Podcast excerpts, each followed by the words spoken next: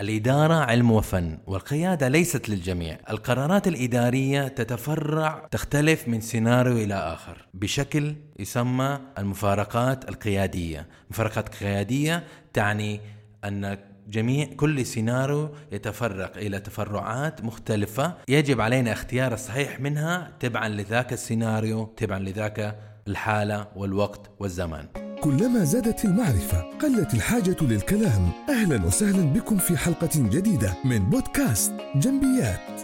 البودكاست المتخصص في المواضيع الإدارية المختلفة من مدونة جنبي dot me. والآن إليكم مقدم الحلقة أنور جنبي.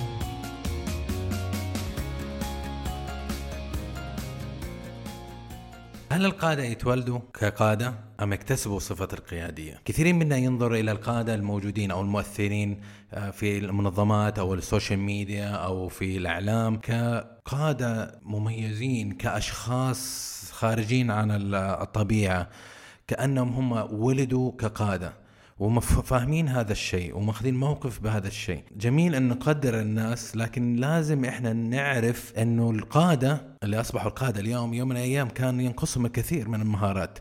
واشتغلوا على نفسهم حتى تطوروا وتعلموا ووصلوا في مهاراتهم حتى وصلوا إلى مستوى ناجح ينظر لهم الجميع ويشهدوا لهم بالبنان. الموضوع اللي حبينا نتكلم فيه اللي هو عن اليوم عن المفارقة القيادية أو الانقسام الإداري أو بالإنجليزية dichotomy of leadership. إيش معنى؟ القيادة الإنسان كقائد من أكبر المهام اللي عليه إنه هو يعمل قرارات مؤثرة، تؤثر على العمل، تؤثر على الموظفين، تؤثر على المنظمة. عادة هذه القرارات تكون مؤثرة تحت ظل عوامل مؤثرة تجعل القائد ينجذب يمين أو يسار.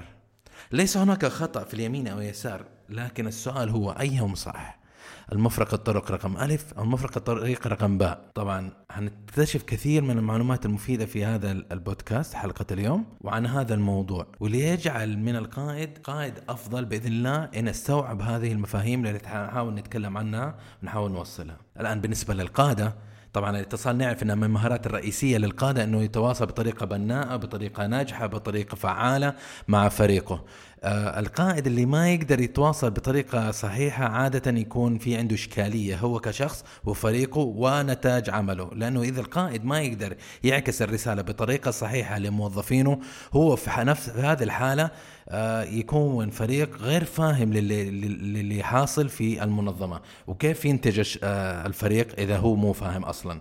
طيب فنجد من ناحية الاتصال مع أهمية هذا الموضوع نجد أن هناك سيناريوهين. إما إنه يكون القائد متو... صاحب مهارات اتصال مثالية وإيجابية وقوية أو يكون صاحب اتصال ضعيف أيهما أفضل؟ المنطقة الوسط خير الأمور الوسط بين هذا وذاك. آه، يميل إلى إلى التواصل المثالي أو يتوصل إلى البعد على حسب الظروف على حسب السيناريوهات الحاصلة في آه، ذاك الوقت وذاك الزمن.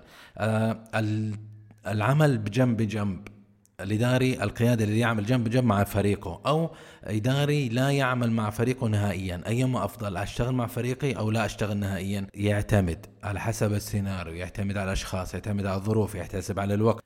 لازم يجعل القائد أن يوزن بين هذا وبين ذاك.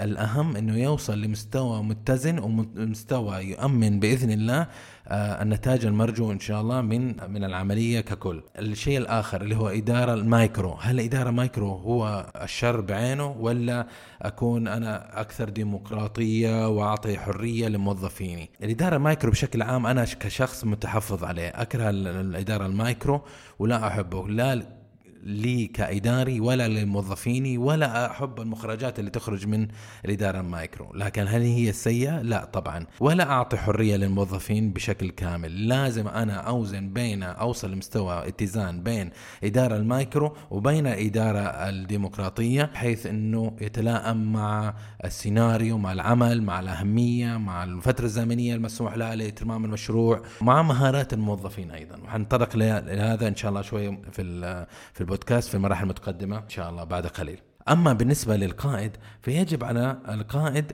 أن يتيقن أن موظفينه بشر المرؤوسين بشر زملائه بشر الناس اللي يشتغلوا معه بشر أعضاء الفريق بشر.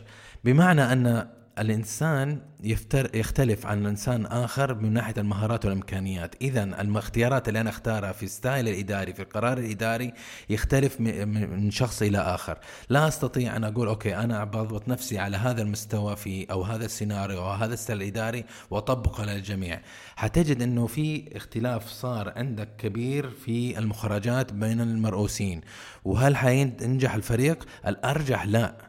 لهذا أنا أنصح إنك أنت تراجع نظرتك لمرؤوسيك للعمل وستايلك الإداري بطريقة متمعنة أكبر. بالنسبة لنظرية جدا مهمة إنك أنت كيف تاخذ تقيم موظفينك، لازم إنك أنت تكون فاهم وعارف أنها أن بالنسبة لجوزيف جوريان آه اللي حط مبدأ باريتو ذكر إنه 20% من الأسباب تولد 80% من آه، النتائج.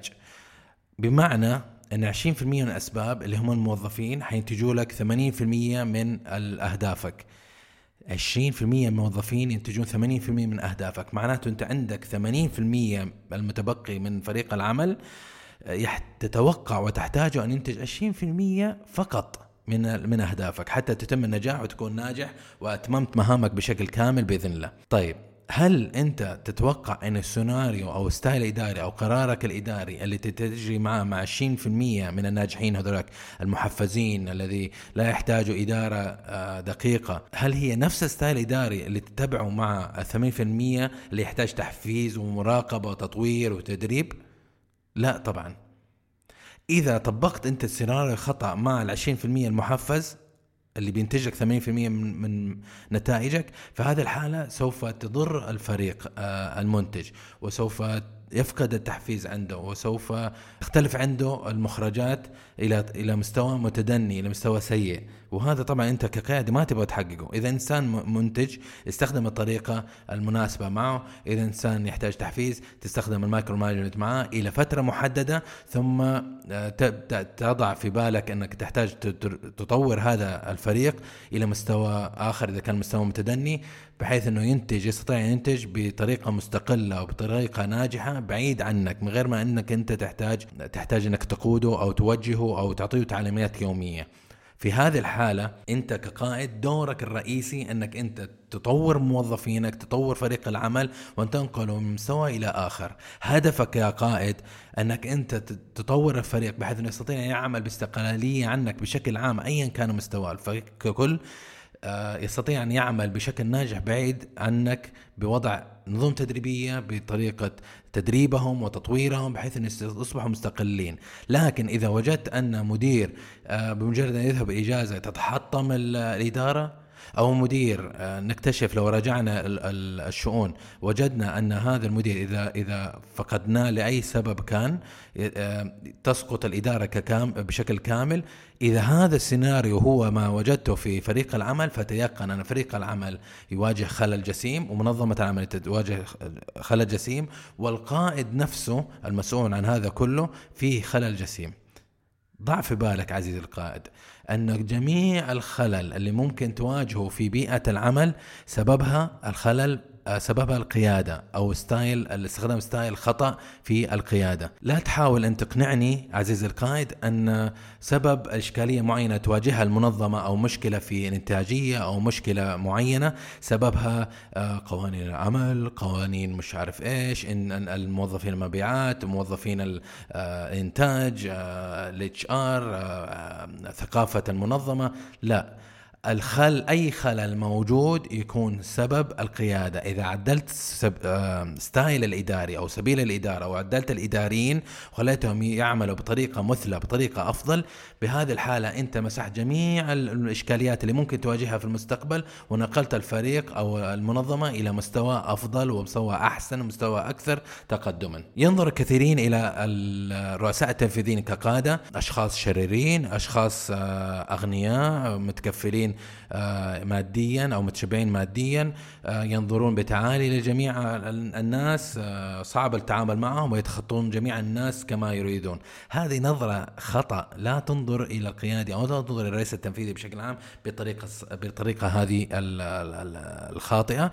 إنما تيقن أن في المنظمات الناجحة الرئيس التنفيذي لا يكن لفريق عمله إلا كل حب وتقدير. لأنه هو بما أنه هو قائد ناجح يعلم أنه لا يستطيع أن ينجز وينجح لوحده إنما هو ينجز وينجح بقوة فريقه بإمكانيات فريقه مهارات فريقه وبتمكين فريقه الذي هو يقوم به معهم. في هذه الحالة المدير التنفيذي ينظر إلى فريقه بكل حب بكل تقدير ويسعى جاهدا أن يطور فريقه وينقلهم من المرحله ألف إلى المرحله باء. بهذه الطريقة ينجح المدير التنفيذي. بهذه الطريقة ينجح المدير التنفيذي من خلال نجاح فريقه هو. وين تنجح المنظمة؟ في نهاية المطاف. بالنسبة للرياديين نسمع كلمة ريادة كثير في هذا هذه الأيام آه وتقريبا كل من هو دب قال عن سمى نفسه ريادي لكن آه نضع آه ذاك كله على جنب لكن من ناحية الريادة يعتقد كثير من الرياديين أن الريادة تكمن في إنه أنا أستطيع أن أخلق أو أنشئ آه، خدمة أو سلعة كأبلكيشن كمنتج كسلعة كملابس كخدمة ايا كان ويستطيع أن يبيعه يبيع الخدمة أو المنتج بسعر خيالي لأنه هو ريادي اخترع شيء من العدم. وهذا مكمن الريادة، الريادة عزيزي عزيزي المستمع أو عزيزتي المستمعة، الريادة هي أنك أنت تستطيع أن تكون قائد ناجح، أن تكمن أن تعرف أن أو تتعلم كيف توجه الحب والتقدير إلى فريقك. إذا ما تستطيع أن تحب فريقك بطريقة آه واضحة وبطريقة لا شك فيها فأنت إنسان لست قيادي فأنت إنسان لست ريادي فأنت إنسان لن تصل إلى النجاح. أي منظمة تنظر إلى موظفينها كآلات آه، نقبض لهم آه، أو نصرف لهم مرتبات فينجزوا رغما عنهم ولا يضعوا مصالحهم واهتماماتهم ولا آه، مشاكلهم موضع اعتبار فهي منظمة فاشلة. منظمة لن تنجح منظمة لن تنجز منظمة لن لن تتقدم أبدا أبدا. إذا كانت تنظر إلى موظفينا بالطريقة هذه ومصالح موظفينا ليست موضع اهتمام إذا المنظمة في أسوأ أحوال سوف تحافظ على وضع الراهن دون أي تقدم ولو شعرة واحدة. لكن إذا أو ممكن حتى أنها تسقط لكن لا يمكن أن تتقدم. إذا ما وضعت اهتم آه، مصالح موظفينها في موضع اهتمام موضع أولوية. أنت يا عزيزي القائد وعزيزي الريادي قد تذكر إنه العمل عمل. أنا ليس لست مسؤول عن مصالحهم ولست مسؤول عن مصالح الموظفين. أعطيهم آه، مرتباتهم أجر عملهم ثم يذهبوا هم ليحققوا أحلام ايا كان. تذكر عزيزي كما كنا سابقا الموظفين هم بشر الموظفين هم بشر. لهم مسؤوليات لهم فواتير لهم أبناء لهم مشكلات لهم أحلام لهم بيوت يريدون يبنوها لهم قروض يحتاجون يسددوا لهم فواتير يحتاج يسددوها. إذا أنت ما تضع كل هذا في الحسبان حتوصل لمستوى إنك أنت تاخذ قرارات دون أخذ بالاعتبار ايا كان في المنظمة. وإذا أخذت قرارات لا ت...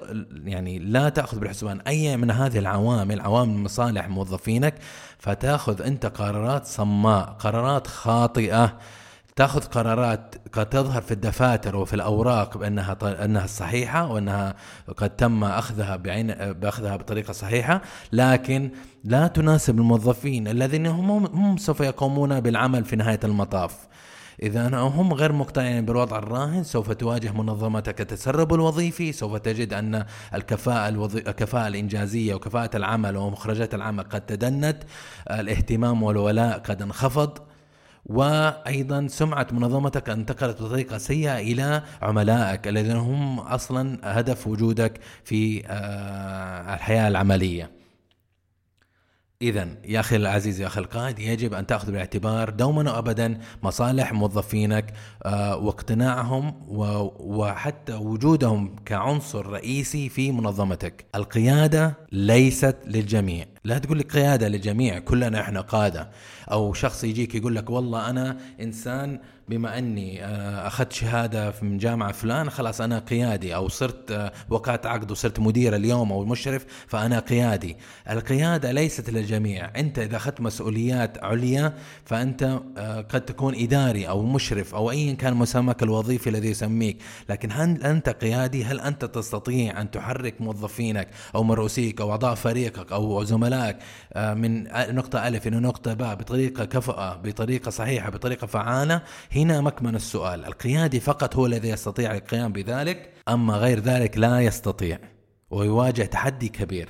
يجيك يقول لك واحد شخص أنا إنسان آه، لا أنا مسؤوليتي أن أعطي مهام وهم عليهم الانجاز هذه ليست قيادة هذا أنت مأمور سجن. آه، سجان آه، تجبر الناس بقوتك المنظ... بسلطتك التنظيمية تجبرهم إنهم يعملوا عمل معين، إذا عمل اليوم يا أستاذي العزيز أستاذتي العزيزة، إذا عمل العمل لك اليوم لن يعمله غدا، إذا توظف اليوم معك لن يتوظف غدا، وثق إنه العمل بطريقة آه، رضا وحب أفضل من إنك أنت تجبر الناس بقوة النظام بتهديدهم بالامن بالأمان الوظيفي. العمل في هذيك ذاك السيناريو لن يكون جيدا ابدا لا لك ولا للمنظمة. القيادة ليست للجميع أيضا كمبدأ أن ممكن عزيزي وعزيزتي أن تكونوا ناجحين في حياتكم العملية لكن ليس مفروض عليك أن مجرد إنك أنت تشبع رغباتك كشخص يريد أن ينجح أن تكون قيادي. لا تجعله هو حد آه، هدفك الأوحد، القيادة أداة، إذا وصلت لمستوى معين تستخدم آه، سبلك وتستخدم مهاراتك بحيث إنك أنت تكون قيادي ناجح حتى تحقق الأهداف، لكن إذا أنت لست قيادي ما هو عيب عليك. وأنت ولا نكن لك إلا الاحترام والتقدير، لأن ممكن أنك تتقدم في حياتك الوظيفية دون المساس بهذه العوامل كلها، دون أن تدخل وتكون مشرف أو مسؤول على فريق عمل. وتستطيع أن تتقدم في حياتك العملية وأنت في نفس المستوى دون أن تكون مدير على أحد. دون أن تكون قراراتك تؤثر على حياة الناس تكون تؤثر على المنظمة. تكون مبدع في التصميم تكون مبدع في الديكور الداخلي في وضع المواصفات في الرقابة الميدانية. لكن آه، لست قائد. وليس عيب في ذلك. في ناس كثيرين يفضلوا إنه يكونوا موظفين يعمل من ساعة الصباح إلى ساعة في المساء ويأخذ مرتبه آخر الشهر ولا يحتاج أي مسؤولية دون التوترات التي ترافق الإدارة والقرارات الإدارية، وهذا ليس عيب، هذا طموحه يستطيع أن ينتج بشكل منفصل في المنظمة وفي هذه الحياة، لكن إذا أنت تظن أنك انت قائد وتحس أنك أنت هذا أمر تحبه وأمر تستطيع عليه وأمر تستطيع أن تصبر عليه فاذا أنصح أنك تراجع إمكانياتك كقائد وتطور نفسك حتى تنتقل من مستوى ألف إلى مستوى باء. نيجي ننظر إلى موضوع آخر الكفاءة الإدارية. من ناحية الكفاءة الإدارية عزيزي عزيزي ربما نذهب إلى قائد ما ونذكر له قيم نفسك. فيقول لك والله أنا تقييمي خمسة من خمسة. تذهب إلى قائد آخر أكثر خبرة منه بينما هذاك عديم خبرة. تذهب إلى شخص آخر عديم خبرة ويقيم نفسه اثنين من ثلاثة أو ثلاثة من ثلاثة. لماذا؟ هذا يسموه تأثير الكبرياء والتواضع. الشخص الغير خبير الغير متمكن الشخص قليل الخبرة عادة يكمن عنده كبرياء بطريقة أكبر. بمعنى الشخص اللي عنده كبرياء بشكل أكبر يصعب عليه أنه يطلب المساعدة، يصعب عليه أن يعترف أنه لا يعرف، يعتقد أنه شخص يعرف كل شيء وأنه ماهر في كل شيء وأنه جاهز لكل شيء، ولا أحد أخواني وأخواتي لا أحد يكون في هذا المستوى ايا كان. هذا السيناريو الذي ذكرناه أنه الشخص يكون عنده كبرياء أو عنده تواضع مفرط آه، يذكرنا بسيناريو اللي هو وضعه أو نظرية وضعها كروجر وهو منحنى يبين لنا تأثير الخبرة ومقدار الثقة في النفس، إيش العلاقة بينهم؟ نجد أن الشخص قليل الخبرة المخرج جديد قليل الخبرة أو قديم الخبرة عنده ثقة نفس جدا عالية، ثم مع الوقت مع اكتساب الخبرة لا تزيد ثقته بالعكس تنخفض، ليش؟ لأنه زاد خبرته، زاد معرفته، زاد علمه وصار يستطيع أن يقيم نفسه بطريقة صحيحة، وصار واعي بأن يعرف ما هي الفراغات التي عنده وما هي نقاط ضعفه حتى يستطيع أن يشتغل عليه. فالمنحنى يبدأ بالانخفاض ثم مع الوقت والخبره زيادة الخبرة يبدأ يرتفع مرة أخرى. لكن عمره ما يوصل لثقه النفس والثقه النفس إلى مستوى اللي كان عليه أول ما توظف أو لما كان هو عديم خبرة. دائما وابدا الإنسان ذو الخبرة يعرف إمكانياته، الشخص الذي لا يعرف الذي لا يفقه يكون عنده ثقة مفرطة وبذلك يكون حساس جدا من ناحية الكبرياء لأنه هو إنسان كبرياء جدا عالي ينظر إلى نفسه أنه هو إنسان خارق القوى آه، ويعرف كل شيء. أنا بالنسبة لي أنا كمدير مع مرؤوسيه إذا واجهت هذه المشكلة دوري ان أنبهه أو أوظفه. لكن إذا رحت قلت له أنا يا فلان ترى أنت ما تعرف كل شيء أو عندك مشكلة مع الكبرياء المفرط ما حيسمع مني. فأنا إيش أسوي كممارسة كممارس؟ أوكل له مهام أعلى من مستوياته بحيث إنه هو يأخذها بكل ثقة وبكل سعادة. ويذكر إنه أنا والله أنا إنسان كان المفروض تعطيني هذه المهام من أول أنا قدها. أوكي. ينطلق يبدأ يشتغل ثم يكتشف يبدأ يكتشف وينمي خبرته ويكتشف ويرجع لي ويطلب المساعدة. بهذه الحالة أنا عنت هذا المرؤوس بحيث أنه هو عرف أنه هو إنسان لا يعرف كل شيء وما زال أمامه يعني فرصة إنه يتطور عنده مجال يتطور. يجب أن يشتغل على نفسه ويصبح يتقبل.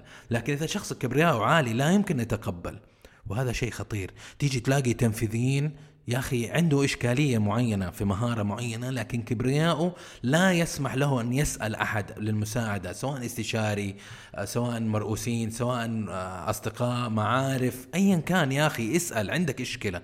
تعرف إنه عندك مشكلة لكن ما أنت لا لا ترضى أنك أنت تعترف إنه عندك هذه الإشكالية. وكيف تتطور؟ أصبحت عندك إشكالية كبيرة لا تؤثر على علينا إحنا كمنظمة أو على آه، مرؤوسيك أنت. بشكل خاص. عندك آه، كقائد آه، ناجح. إذا عندك إشكالية في معينة أو طلب مساعدة لا مشكلة أنك أنت تذهب إلى مرؤوسيك وتطلب المساعدة. اطلب منهم المساعدة. القائد الصحيح أو القائد الفعال ليس الشخص الذي نتوقع أنه يعرف جميع الحلول لكن يعرف الحل الصحيح من بين الحلول. هذا هو الإداري الصحيح الإداري الناجح. بالنسبة لمفارقة أخرى مفارقة قيادية أخرى وهو مسألة أنه إذا كان عندي أنا آه، أحب فريقي. هل أنا أحب فريقي بالسراء والضراء؟ هل أحبهم كلهم؟ هل أصبر عليهم كلهم؟ هل أكون أتمتع بإدارة إنسانية أكثر من إدارة فيدريك تايلور؟ لا. هنا نقطة جدا مهمة. يجب أن تحبهم وتعكس لهم الحب والتقدير والاحترام والقيادة بتكون بطريقة صحية موجهة لهم. لكن في سيناريوهات أنت تواجهها تكون في عضو في الفريق عضو ضعيف عضو غير فعال. آه هذا فيه خلل. ويجب عليك أن تحلها بأن يا إما تمسح أو تزيل هذه الإشكالية آه، من ناحية سوء الاداء أو تزيل الشخص بشكل كامل. ليش؟ لأنه المرؤوسين الآخرين أو أعضاء الفريق الآخرين اللي ينظر لك ويراك أنك تصبر على هذا الشخص بأدائه السيء تفقد احترامهم ثم أدائهم يبدأ بالانخفاض آه، بشكل سريع. بهذا أنت فقدت الفريق. اذا التفاحة اللي فيها إشكالية يجب إزالتها أما إزالة الجزء السيء أو إزالة هذه التفاحة بشكل كامل. يجيك آخر مفارقة أخرى يقول لك طيب إذا أي شخص اداؤه سيء معناته أنا أشيله من المنظمة وأرتاح. لا هذا عيب إداري إنك أنت اول أبسط حل وأسهل حل تراه إنك أنت تفصل الناس أو تستأصل الناس كأشخاص. آه، هؤلاء بشر. يصيبوا ويخطئوا. ممكن انه هم يخطئوا اليوم ويتعلم غدا. لكن إذا أنت شفت في خلل وحبيت تأخذ قرار في الفصل أو الاستغناء عن الخدمات اسأل نفسك ماذا فعلت أنت كقائد تساعد هذا العضو لينتقل من هذه الحالة السيئة إلى حالة أفضل إلى حالة متقدمة؟ ماذا صنعت؟ إذا جابتك ما سوى إنك أنت ما سويت شيء معناته هناك خلل فيك أنت كقائد ويجب إعادة تصحيح نفسك اولا ثم آه، تركز على أداء الموظف.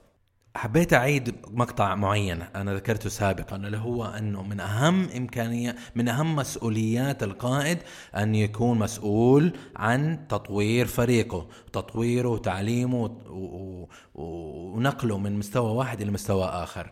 آه، يجيك مدير أو شخص معين مسؤول عن فريق عمل ينظر إلى يستخدم إدارة المايكرو مع فريق micro management مع فريقه بحيث إنه دائما وابدا المنظمة تحتاجه بحيث إنه دائما وابدا الفريق العمل يحتاجه. إذا ذهب في إجازة كلهم يتصلوا عليه ويسالوا عن كل شيء. إذا استقال يضطرب العمل وتحدث المشكلات. هنا إذا راجعت أنت سيناريو معين أو فريق معين ووجدت أنه هذه الحالة هي الحاصلة فتيقن أن هناك خلل جسيم كبير في المنظمة. عزيزي القائد العمل فريق العمل ليس ملكك العمل فريق العمل والعمل أمانة في رقبتك أبذل جاهدا في تطوير العمل أبذل جاهدا في تطوير فريقك أبذل جاهدا آه، بأنك أنت توصل لمستوى أنك أنت تصبح شخص يمكن الاستغناء عنه. إذا وصلت إلى هذا المستوى أنت تيقن أنك أنت بلغت الذروة العلوى من النجاح كقيادي. أنك أنت تستطيع أن تذهب في إجازة تستطيع أن تستقيل تستطيع أن تقبل آه، تقدم وظيفي لمستوى أعلى وتستغني عن مكانك والمنظمة والعمل والقسم يعمل بكامل السلاسة وكامل النجاح والتناغم. عزيزي المستمع عزيزي المستمعة آه، عملنا في هذا البودكاست عمل ليس فيه أجر آه، مادي آه، ولا نسعى فيه إلا نقل الفائدة وأجر رب العالمين. إن أعجبكم وأقول لكم إن أعجبكم المحتوى وحسيت أنه فيها قيمة استفدت منه آه، أطلب منك طلب واحد أن تنشر آه، هذه المادة لأشخاص آخرين حتى تعم الفائدة بإذن الله ولك الأجر إن شاء الله. كنتم مع حلقة أخرى من بودكاست جنبيات. ندعوكم لزيارة المدونة على جنبي dot ME ومتابعتنا على قنوات ال social media. دمتم بود وفي أمان الله.